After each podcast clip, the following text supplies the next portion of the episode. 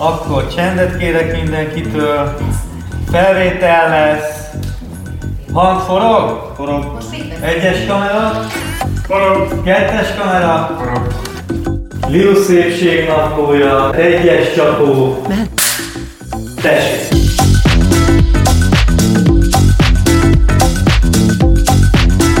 A szépség benned van, de tenned kell érte, hogy észrevedd és mások is meglássák. A Rosszmannal közösen készített szépségnapló videókban megmutatjuk, ebben a podcastban pedig megbeszéljük, mit tehettek azért, hogy megtaláljátok magatokban a szépséget, és azt is elmeséljük, hogyan tudjátok mindezt másoknak is megmutatni.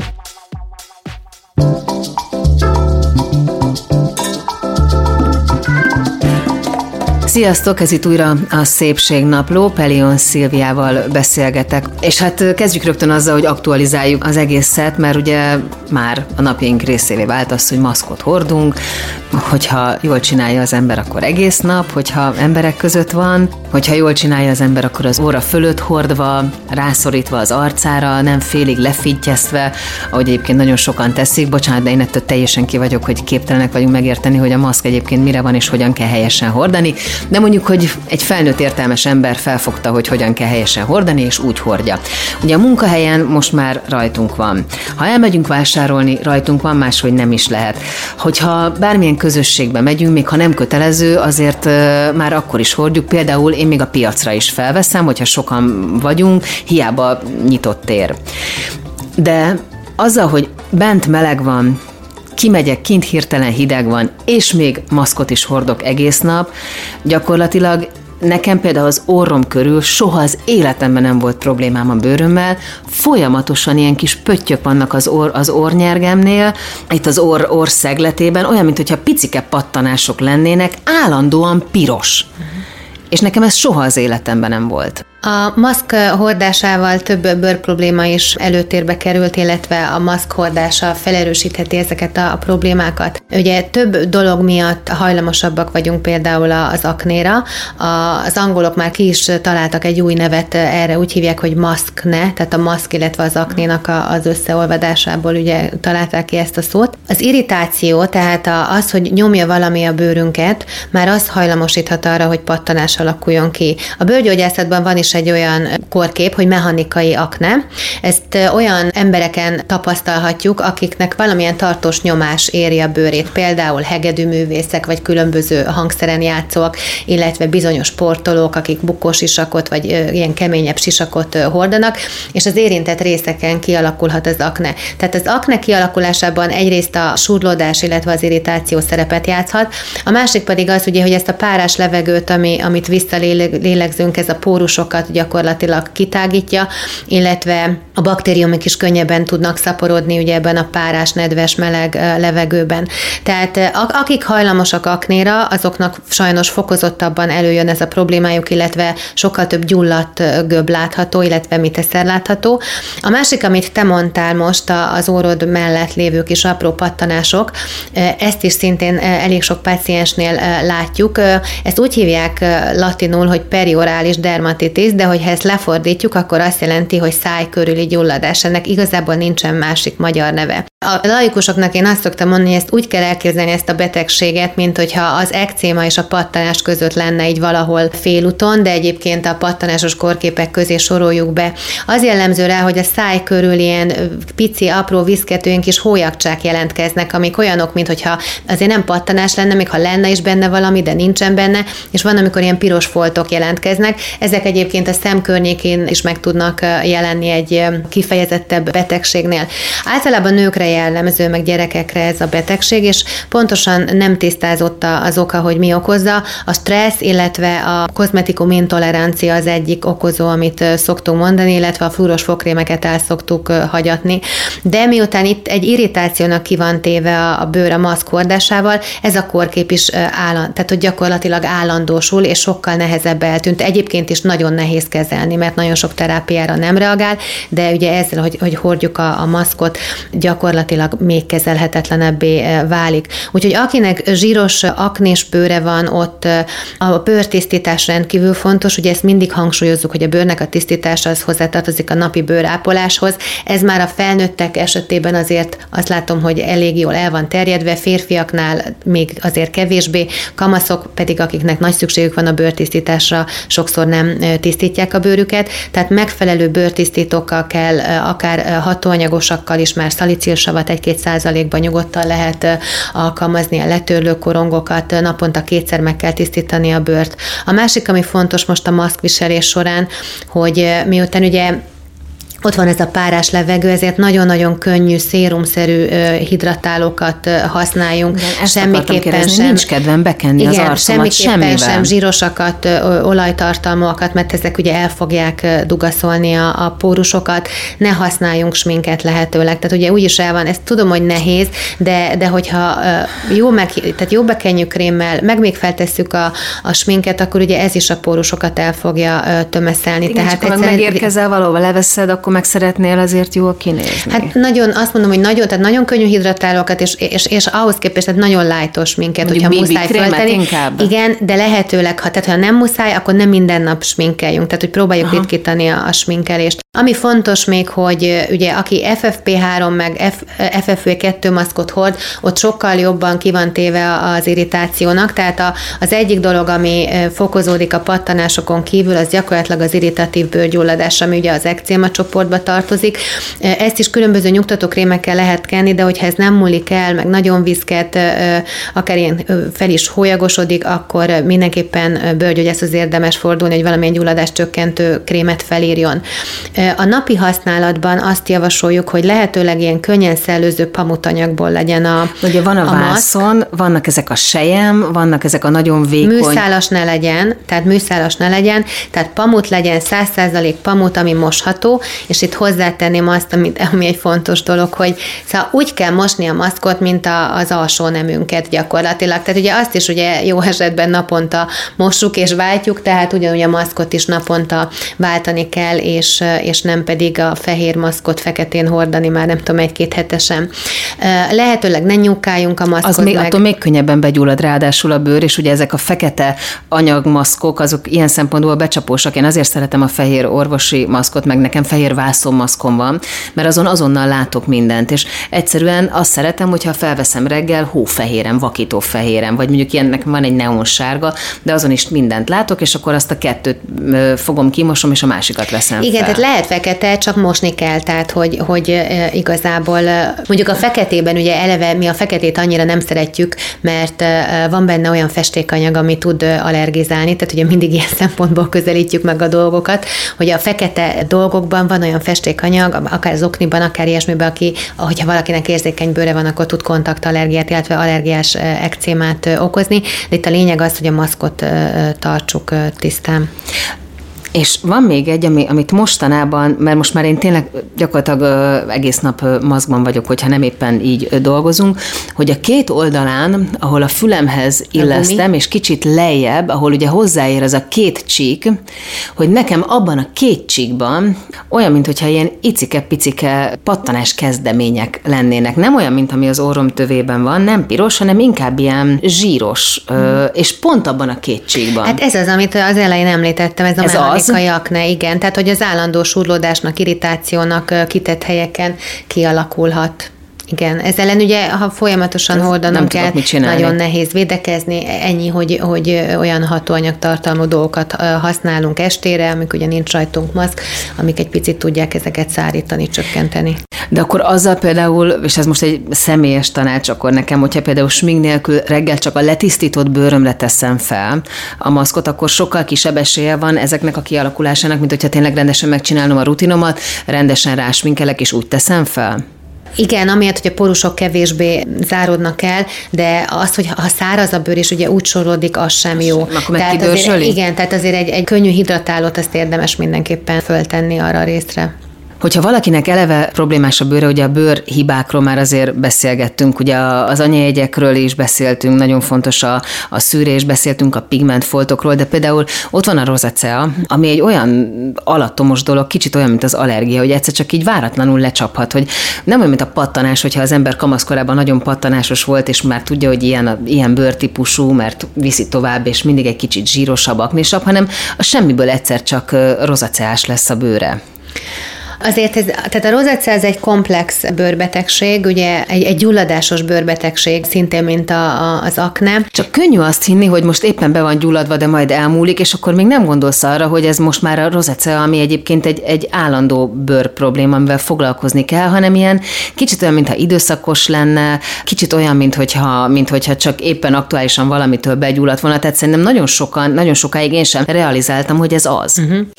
Hogy mikor kell akkor arra gondolni, hogy valaki valakinek kezdődik egy rozácia. Ugye az első jel az az lehet, hogy megváltozik gyakorlatilag az ereknek a reakciója bizonyos ingerekre. Tehát amíg normális állapotban egy hidegre, egy melegre, egy fűszeres ételre nem reagál a, a bőri érhálózat, addig itt gyakorlatilag a normál ingerekre is abnormálisan fog reagálni. Tehát ez az első jele gyakorlatilag a, a nagyon sok esetben. Hol? Az arcon hol? Az hol arcon te? nagyon sokszor középen, illetve a pofi része lehet látni homlokon esetleg, tehát általában így centrálisan helyezkedik el, és akkor a paciensek arról számolnak be, ugye ezekről a flashokról, amikor, mint hogyha elönteni a vörösség az embernek az arcát, ami nem csak érzelmi reakciónál történik, hogy érzem, hogy lángvörös a fejem, vagy pedig ég az arcom, hanem valóban el is pirul, és ez nem csak érzelmi reakcióra, hanem hidegre, melegre, ha hidegből bemegyek a hidegbe, illetve fordítva, a szaunánál tud jelentkezni, az ultraviola fény, tehát a nyár nagyon sokat tud rajta rontani, tehát ez a fűszeres ételekre szokták jelezni, hogy ez szintén előjön. Ez lehet az első jel. Utána gyakorlatilag ezek az erek kitágulnak és állandósulnak, tehát a következő jel az az, amikor először felszínesen akár egy dermatoszkoppal vagy mikroszkoppal láthatjuk azt, hogy az arcon megjelennek ezek a finom kis erecskék, értágulatok, illetve az óron. A, a következő stádium az, amikor olyan egybefüggő már ez a vörösség, tehát amikor valaki ez a bor, bőrvörös arccal megjelenik. Aztán a következő lépcső az, amikor, mint a pattanások, ugye, hogy ez egy gyulladásos bőrbetegség, gyakorlatilag ugyanúgy érinti a, a fagyúmirigyeket, és ilyen csomók fognak megjelenni, amik akár genyesek is lehetnek, illetve akár mint a, a pattanások. Az mi múlik, hogy így tovább lépe, hogy, hogy romlik-e? Részben genetikai az, hogy kifogékony a rozáciára, hogy mikor van elcsípve ez a rozácia, időben elkezdjük-e kezelni például. Odafigyelünk -e ezekre a tünetekre, hogy ez nem normális dolog, hogy az én arcom állandóan vörös, vagy hogy a különböző ingerekre hogyan reagál. Tehát el lehet kapni még, hogyha, hogyha jókor észrevesszük? Igen, azt gondolom, hogy ha időben elkezdjük kezelni, akkor nagyon-nagyon sokat tudunk javítani rajta. Azt nem mondhatom százszerzelékosan, hogy meg tudjuk gyógyítani a rozáciát, vagy teljesen meg tudjuk szüntetni, hiszen mindig kellnek fenntartó kezelések, és ez egy folyamatos bőrápolást igényel, de hogyha időben elkezdjük kezelni, akkor azért jelentősen tudunk rajta javítani. Valahogy ezt képzelem, hogy akkor se a nagyon meleg nem jó neki, se a, nagyon, se a nagyon hideg, tehát hogy a rozacának akkor semmi nem, nem jó. jó. mert ugye ezekre, tehát a hidegre, melegre az erek reagálnak. Ugye kitágulnak És nem, össze, nem tudjuk megedzeni össze, őket, például szaunával, amit mondtál? Nem, nem, hogy... tehát itt, itt, itt immun változások is vannak a háttérben, tehát a bőrnek a különböző sejtjei nem normálisan reagálnak, és egy ilyen komplex, hogy mondjam, dolog áll a háttérben, ami miatt kialakul a, a rozácia. Ami fontos az az, hogy a fényvédelem külön különösen fontos a rozáciásoknál is, mert a nyár nagyon ronta a tüneteken, tehát a meleg, illetve a napsugárzás, illetve az ultraviola fokozza gyakorlatilag ezt a gyulladást, ami ugye láthatatlanul a bőrünknek a mélyén zajlik. Úgyhogy a fényvédelem az nagyon fontos. Nagyon fontos az, hogyha ezeket az erességeket tapasztaljuk a bőrünkön, és már állandósulnak ezek az erek, tehát van egy állandó vörösség, akkor télen nagyon jól meg lehet ezeket lézerfényel, illetve villanófényel, IPL-lel kezelni. Gyakorlatilag ez a leghatékonyabb kezelése, elzárja az ereket, és ezek egy idő után felszívódnak. Hogyha valakinek sikerül ezeket eltüntetni, utána mindenképpen szoktuk a fenntartó kezelést javasolni, mert ezzel nem fogjuk megszüntetni a rozáciának a folyamatát, tehát ez újra, újra ki fog alakulni, vagy újra jönnek a tünetek, úgyhogy akkor évente, akinek erre hajlama van, minden télen javasolunk egy kúrát ezekből a, a kezelésekből. Hogyha pedig kialakulnak ez a pattanásos formája, akkor ezt lokális készítményekkel szoktuk gyógyítani. De ezek gyógyszert raktári termékek, vagy pedig vannak otthoni kezelésre, akár mondjuk drogériás termékek is? Akinek rozáciás a bőre, annak nagyon sokszor érzékeny és intoleráns is a bőre. Tehát, hogyha valakinek van egy intoleráns érzékeny bőre, ugye az azt jelenti, hogy nagyon sok mindentől viszket, irritált, ég, csíp, nem használhat egy csomó krémet, mert egyszerűen úgy érzi, hogy feszült tőle a bőre.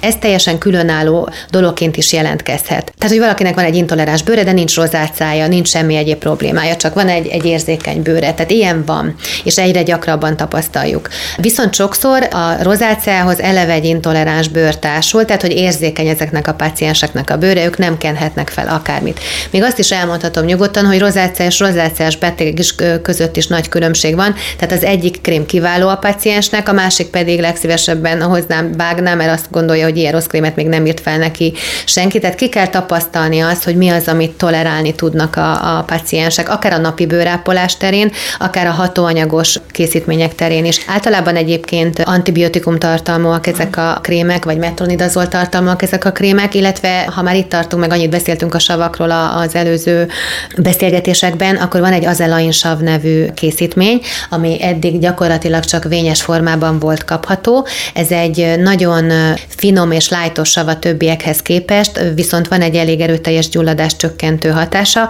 tehát a pattanásos korképekben, illetve a rozáciának ez az egyik fő hatóanyaga, csökkenteni tudja a gyulladást, tehát ezt elsősorban akkor szoktuk felírni, amikor már göbök vannak az arcon, illetve ennek a savnak van még egy olyan jó tulajdonsága, hogy halványítja a pigmentfoltokat is. Úgyhogy most már kezd elterjedni az, hogy akár drogériákban kapható készítményekben is kisebb százalékban elő tud fordulni, tehát most figyeltek föl tehát rá akkor igazából. keressük, hogyha Lehet keresni, igen, tehát hogy az elainsav tartalmú krémet, esetleg rozáciás bőr is tud tolerálni. Viszont, ami nagyon fontos, és ezt mindig elmondom a rozáciás pacienseknek, hogyha bármilyen új kozmetikumot kapnak, ki akarnak próbálni, vagy akár hatóanyagos krémről beszélünk, akkor nem felkenjük az egész arcunkra telibe, mert az lehet, hogy fellobbantja a rozáciát, és sokkal rosszabb lesz, hogyha érzékenyen reagál rá, hanem mindig csak egy nagyon kis területen pár napig kezeljük azt a részt, és hogyha azt látjuk, hogy tolerálja, akkor utána lehet csak használni az egész arcra.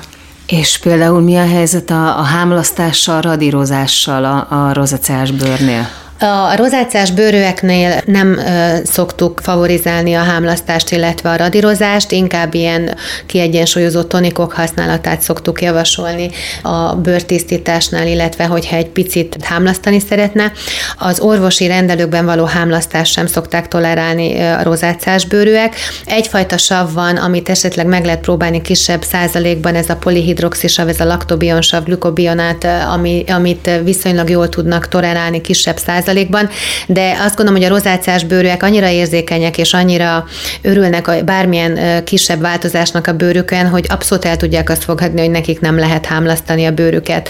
A másik például a retinol, amit glikolsav, retinol, tehát ezek az erősebb, potensebb savak, amiket nem igazán szoktunk javasolni a rozáciás bőrűeknek. Tehát ők, nekik ezt el kell fogadni, hogy ők más hatóanyagokban gondolkozzanak. Hogyha valaki, akinek mondjuk kezdődő rozáciája van, elkezd rossz termékeket használni, mint például a retinol, vagy, vagy mondjuk elkezd hámlasztani, mert azt gondolja, hogy majd attól jobb lesz, hogyha jön az új bőrréteg, akkor ez például nagyon, nagyon ronthatja a, a fázist, amiben, amiben eljut, tehát amiben egy visszafordíthatatlan dolog már? A rozácia eleve egy ilyen előre menő folyamat, tehát hogy, hogyha az egyszer elindul, akkor ez szépen fokozatosan fog romlani. Tehát, hogyha most valaki egyszer meghámlasztja az arcát, vagy használ egy olyan készítményt, ami nem tesz a, a bőrének jót, és ezt abba hagyja, akkor azzal nem fog akkor a, tehát akuttan csinál egy Aha. problémát, amit akkor nyilván meg lehet kezelni, és a bőre regenerálódni fog, de attól nem fog az első stádium beugrani a harmadik vagy negyedik stádiumba. Jó, de akkor ezek szerint a napi ápolásban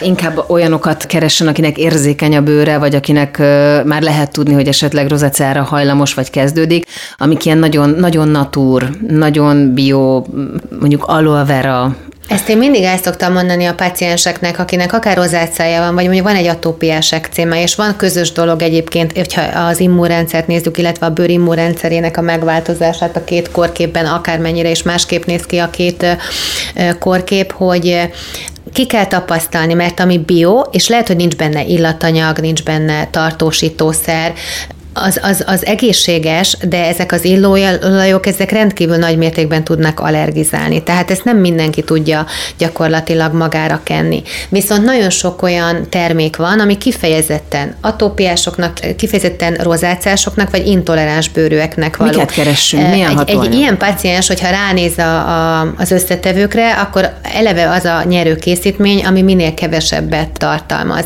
Nagyon fontos az, hogy ne tartalmazzon, amit az előbb is elmondtunk, illatanyagokat, konzerválóanyagokat, olajokat ne tartalmazzon, tehát minél kevesebb hatóanyag legyen benne.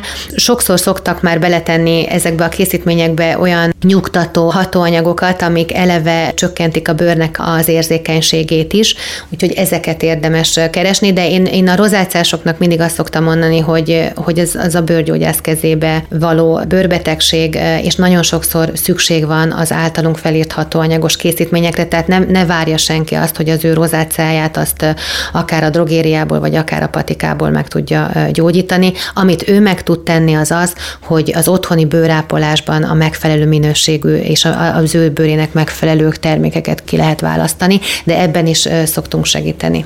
Igen, de hát azért ezt megbeszéltük, hogy általában a bőrhibáknál akár pigmentről van szó, akár aknéról van szó, akár rozacáról, azért az első lépés az mindig az, hogy el kell menni egy bőrgyógyászhoz, beszélni vele, megmutatni a bőrt, és meghallgatni azt, hogy, azt, hogy egészen konkrétan ő milyen termékeket javasol, mert, mert onnantól kezdve nem lehet hibázni, tehát azért ezt ne mi találjuk ki otthon magunknak, hogyha már lehet tudni, hogy van valami probléma.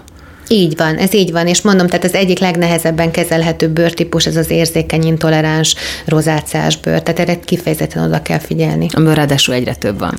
Igen, egyre több van, ugye ez nagyon gyakori menopauzában a, a hölgyeknél, hormonális hatásra, időnként gastrointestinális betegségek is állnak mögötte, tehát kiszoktuk azért vizsgáltatni a, a pacienseket. Nagyon-nagyon szépen köszönöm, Szilve, ezért azt jó tudni, hogy ez is a nők ügye, hogy ezt is, ezt is mi kaptuk. Leginkább nagyon hasznos. Azért a férfiaknál is van, tehát férfiaknál is van rozácea. Menopauza nál... nincs. A menopauza az nincs, igen. Ha arra célhoztál, akkor az nincs, igen. Hát de, hogy a menopauzához kapcsolódóan, Szilvi, nagyon-nagyon szépen köszönöm, nagyon-nagyon hasznos is. volt megint.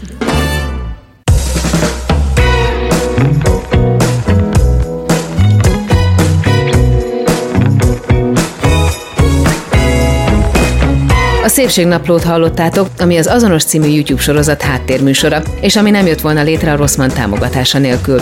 Ha nem csak hallgatni, de nézni is szeretnétek minket, keresd a YouTube-on Lilu Szépségnaplóját, amit a Rosszman csatornáján találsz. A műsor szerkesztője Kadlok Nelly és Horváth Anna, a felvételvezetője Csomor Attila, a zenei és utómunka szerkesztő Szűcs Dániel, a kreatív producer Román Balázs, a producer pedig Hampuk Rihárd. A Szépségnaplót is Lilut hallottátok. Ne felejtjétek, a szépség tanulható. Beaton Studio. Ha más podcastekre is kíváncsi vagy, hallgassd meg a Béton műsor ajánlóját. El tudod képzelni, hogy a podcastet, amit éppen most hallgattál, fél év múlva már a mesterséges intelligencia generálja? Mi sem. De ha érdekel, eljötte már a gépek lázadása. Hallgass bele az Embertelen podcastbe. Orsós Lajos vagyok, a műsor házigazdája. Egyelőre még élőben. Egyelőre. Fedezzük fel együtt, hogyan ismerkedik, randizik, mesél és vitatkozik Betty és Péter, két teljesen mesterséges intelligencia. Lajos, a podcast címét mond még egyszer, Léci. Oké. Okay. Embertelen podcast. Ez egy Béton podcast.